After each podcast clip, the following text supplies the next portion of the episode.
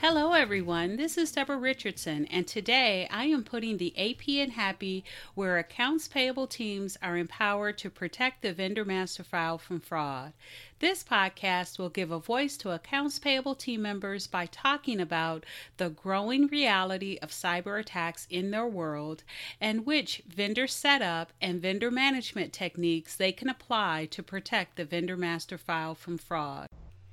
Today's podcast episode is brought to you by the five day vendor master file cleanup. Do you trust the data in your vendor master file? Well, if you have less than 5,000 active vendor records and need to prepare for a vendor self registration portal or for 1099 and 1042 IRS annual forms distribution, you are in luck. We have vendor validations, including watch list screening, duplicate vendor review, vendor inactivation recommendations, and more. Go to DebraRRichardson.com. That's D E B R A R R I C H A R D S O N.com slash consulting or email me at Debra, D E B R A, at Debra rrichardson.com for a quote today. So, Giving Tuesday will be here before you know it. It's the Tuesday after Thanksgiving, December 3rd. So, what do you need to know to research and validate charitable organizations so you don't send crooks your company's intended tax deductible contribution that is supposed to help those in need? Keep listening.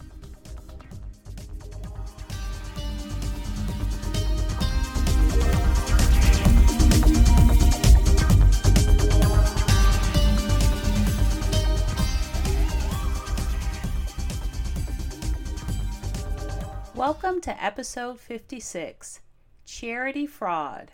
Don't send crooks money on Giving Tuesday. Charity Fraud Awareness Week this year was October 21st through October 25th. And if you didn't have a chance to follow it um, during that week, you can always check out hashtag charity fraud out on social media to make sure you didn't miss any valuable tips. But also, I want you to listen because I do have educational and validation resources for charitable organizations so you don't send crooks your company's intended tax deductible contribution that is supposed to help those in need. So we'll start first with the charity fraud education and activity resources. And I have three, and here is where you can go to make yourself aware of the same things that you would have learned with charity fraud awareness, but going into a deeper dive. And also, um, you can learn about some scam alerts as well. So we'll start with the first one. The first one is the Fraud Advisory Panel. Now, this panel um, is actually responsible for Charity Fraud Week. Um, it's been in existence since 1998 and is itself a charitable contribution uh, or a charitable company that was established in the UK. It's a group of volunteer members that are governed by a board of trustees, and they work together on a mission to give advice, education, collaboration, and research focusing on those that are affected by fraud. In 2016, they had their first charity fraud conference and their first charity fraud awareness week. Now, since 2018, the Charity Fraud Awareness Week went international, and that's actually when I found out about them. I did my first blog post about them last year in 2018, and I'll put a link to it in the podcast. But that's when I found out about them. So for me, I've been celebrating Charity Fraud Awareness Week for two years now. So if you're looking for advice, education, collaboration, and this is not just for those looking to um, uh, companies that want to donate to these charitable organizations, um, it's also for the charitable organizations themselves to check out how to avoid fraud within their organization, and that includes internal fraud as well.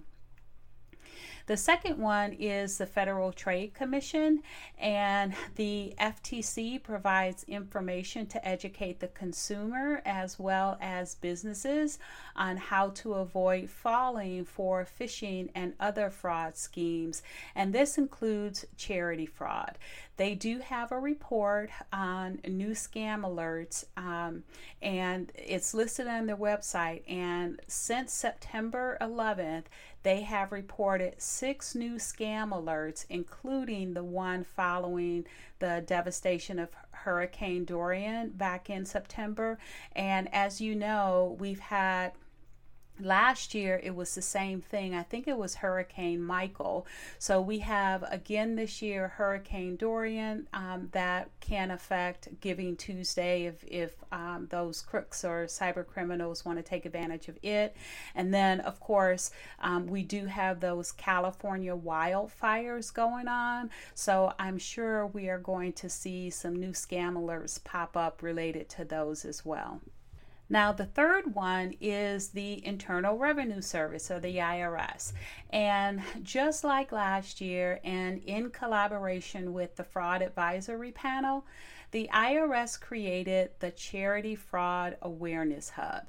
It contains help sheets, case studies, and webinars to help prevent and detect and respond to frauds committed against charities. Now, Many of the resources are aimed at helping charitable organizations. However, the information that it contains is applicable to the givers as well. Now, you'll need to register, and just because it's no longer Charity Fraud Awareness Week, you can still uh, register and get access to all of that, uh, all of that information. And for all three of those, the Fraud Advisory Panel, the Federal Trade Commission, and the Internal Revenue Service. I will leave links to those in the show notes. All right, so now that we have some information or three resources for education um, and activity resources, now let's look at charitable organization research and verification resources.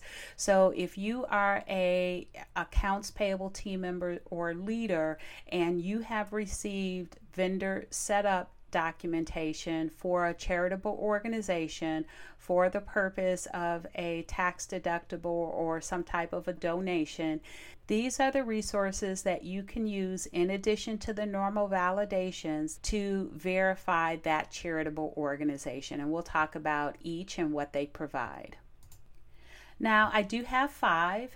And the first one is actually also um, the Internal Revenue Service of the IRS, and I also had that down as a education and activity resource. But the IRS has a tool called the Tax Exempt Organization Tool, and that is formally known as Select Check. So those of you that have been around like me for a while, you remember their Select Check. Well, here, you will need the tax ID number and the legal name. And once you search the IRS database, you will not only confirm whether the contributions that your company is pledging are tax deductible, but you'll also confirm that the charitable organization is real. Now, I wouldn't replace this with the IRS TIN match system that you're already doing on the W 9 that you hopefully collected from the charitable organization. Um, use it in combination with that before you set the vendor up in the accounting system and ERP. And just know that if you do use a tool like TINCheck.com, then that tool will do both. In addition to validating the legal name and tax ID combination against IRS records, it will also check and show you in the results if that charitable organization um, has a match on the tax exempt organizations tool. Now, if you want more information on how to utilize that tool, I did have a podcast from um, last year, episode three, because it was my first year. So, episode three Fake Charities How to Protect Your Vendor Master File from Fraud. I did include a detailed instruction of how to use that IRS tax exempt organizations tool. So, the next one, number two, is the Better Business Bureau. So, the Better Business Bureau has set up a separate site, give.org, where you can search your charity. Searching the charitable organization's legal name against the Better Business Bureau's database provides a report that covers the activities of the charity. It also indicates whether the charity is accredited by the Better Business Bureau. Now, the report covers things like governance, measuring effectiveness, finances, fundraising, and other information. Um, and so it's a full report that you can print or download, or you can even share it. So it's all that public information. Now, the report also includes complaints that are processed by the Better Business Bureau in the last 36 months. And as an example, I mean, I don't know what these complaints are, but I put in the Red Cross for the Washington, D.C. Um, location, and it's saying that there were four complaints. There were uh, two of them were telemarketing, one of them was mailing list removal, and one of them is program services. So I don't know anything about complaints in the Better Business Bureau. But if in research you feel this is something that your leadership should be aware of, I would bring this to their attention in case that affects their um, willingness to donate. Oh, and one thing I forgot to mention about the American Red Cross is that they are accredited by the Better Business Bureau. All right, so the next one is the Charity Navigator. Now, this organization's purpose is to allow consumers and businesses to give smarter. So you want to search by the legal name. They also give you the option to search by the tax identification number to find their current and historical financial and then also the accountability and transparency ratings as well as an overall score and rating. You can also find um, their IRS Form 990s on this site as well. What's interesting about this site, if I search for the American Red Cross again, is that it'll tell you based on year the number of volunteers they have, the number of disaster responses um, they uh, they've ha- uh, responded to, and then the number of services that are provided to military members, veterans, and civilians. So I don't know how important that is to, you know, setting up a vendor and making sure they're a real vendor. But one of the other things you can definitely use is if you find a valid charitable organization on the list, the report will provide the valid EIN so you can compare that to the W 9 that you collected. All right, the next one, number four, is Charity Watch.